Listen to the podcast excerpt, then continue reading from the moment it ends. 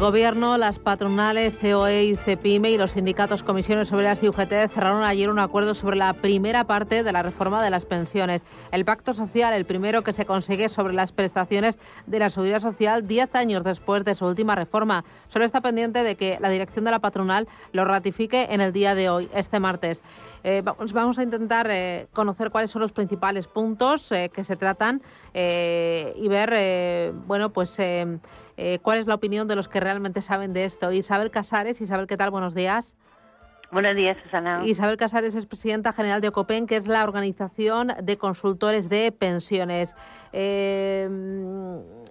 para explicarlo de forma muy sencillita, porque hay muchos puntos, algunos más importantes que otros, y para que el oyente lo entienda. En eh, este acuerdo de pensiones entre gobierno, patronal y sindicatos, eh, ¿a qué se compromete el gobierno?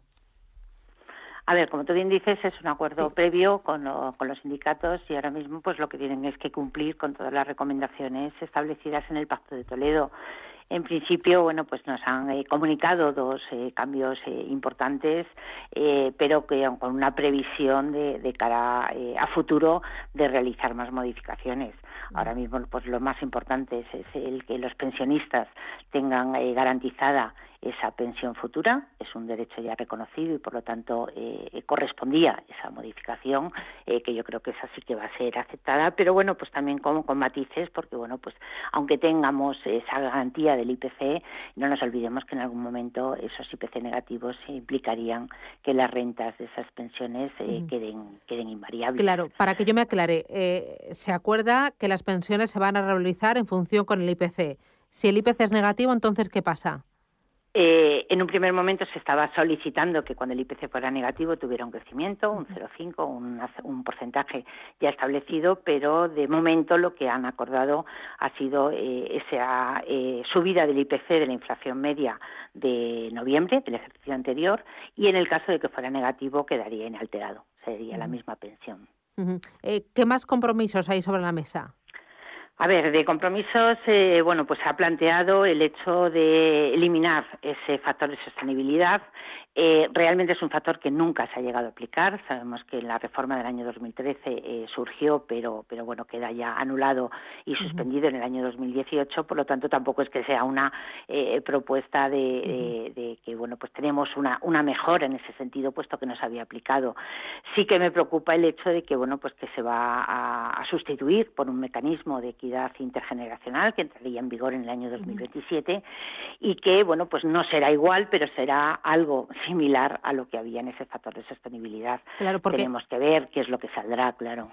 Porque el factor de sostenibilidad es eh, ligar la esperanza de vida, ¿no? Eh, ligar la subida de las pensiones a la esperanza de vida.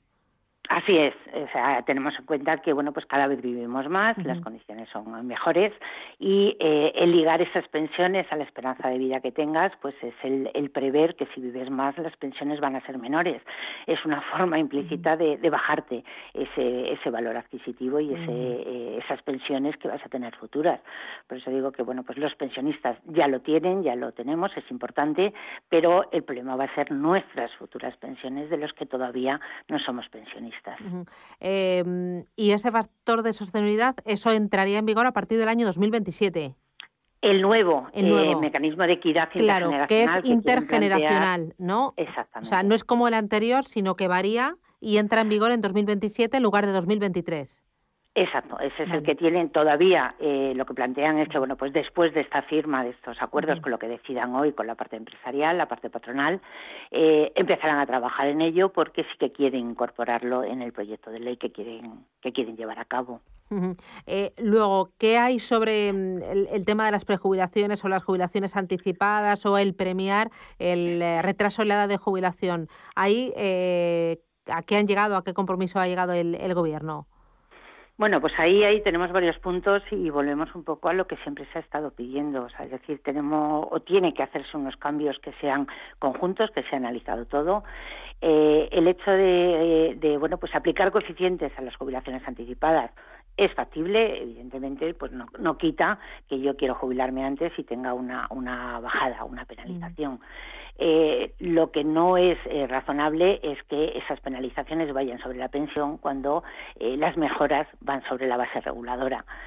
ahí es donde cuando haces números, evidentemente te encuentras grandes diferencias. El hecho de aumentarlo, yo creo que el 4% no lo va a coger nadie, no deja de ser una, una propuesta de cara a futuro. Y bueno, pues si yo estoy trabajando y la empresa me paga y me cotiza un año más para que yo me pueda jubilar un año después con, una, eh, con esa mejora, con esa, esa cantidad que, se da, está muy bien, pero hay muchísimas personas, eh, y estamos los autónomos, en el cual, bueno, pues el coste que te supone el, el pagar esas cotizaciones de un año más para obtener esas cantidades máximas que establecido, sigue siendo mayor el coste que el ingreso. Eh, ¿Qué pasa, por ejemplo, con el tema del el incremento de las bases máximas de cotización? Eso me da la sensación de que ha quedado en un segundo plano, ¿no? Ha quedado aparcado, exactamente. De momento ha quedado aparcado, eh, bueno, eh, junto con otras situaciones, como lo de aumentar a los 35 años de las bases de cotización.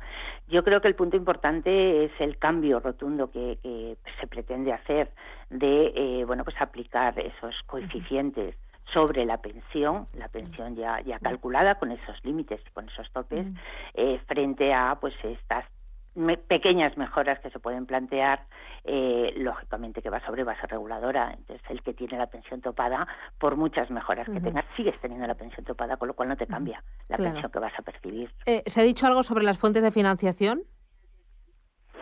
Eh, no, es uno de los temas que nos ha comentado y es por eso que digo que, bueno, pues cuando se plantea está muy bien ir paso por paso, ir comunicando esas pequeñas decisiones, pero para conseguir un sistema sostenible de nuestro eh, sistema de público, que es un sistema de reparto, hay que mirarlo todo en conjunto. O sea, al final la economía son ingresos y gastos y, eh, bueno, pues el ir dándonos a cuenta gotas, al final el, resultado global mm, tiene que variar, tiene que ser algo que, que soporte ese sistema para conseguir esa sostenibilidad, que es en el fondo lo que busca y lo que tenemos, lo que hemos comunicado eh, a Europa.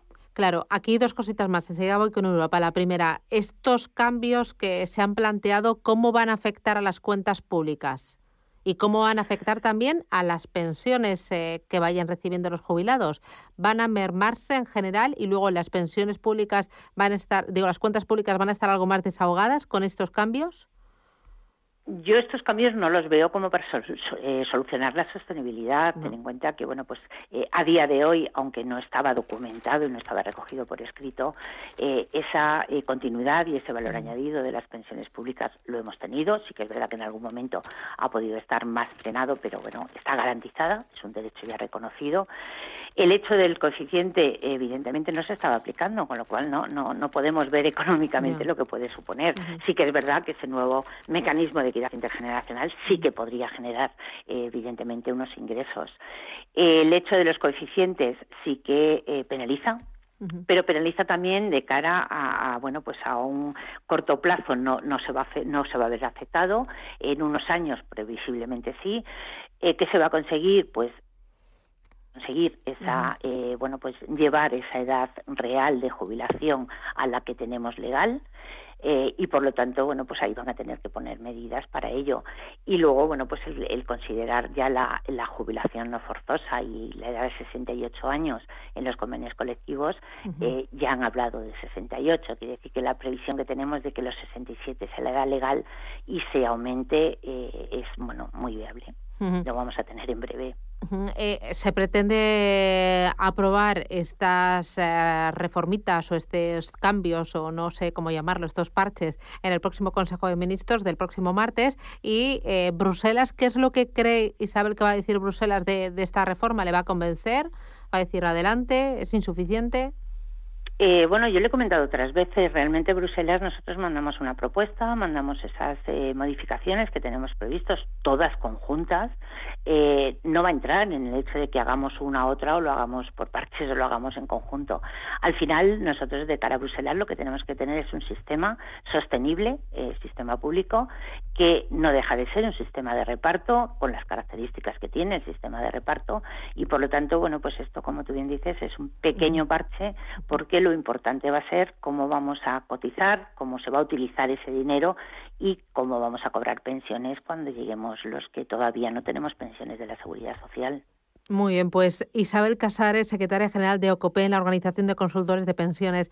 Gracias por ser tan clarita, por ser tan didáctica. Yo sé que el tema es árido, es complicado, pero es que creo que es un pilar básico de nuestra economía, pero sobre todo de nuestra sociedad. Y hay que entenderlo, hay que implicarse y tenemos que ser responsables en hacer un ejercicio para, pues eso, para saber qué se está haciendo y qué es lo que nos interesa a todos. Isabel, muchísimas gracias. Hasta pronto. Feliz día. Muchísimas gracias, gracias. Buen día.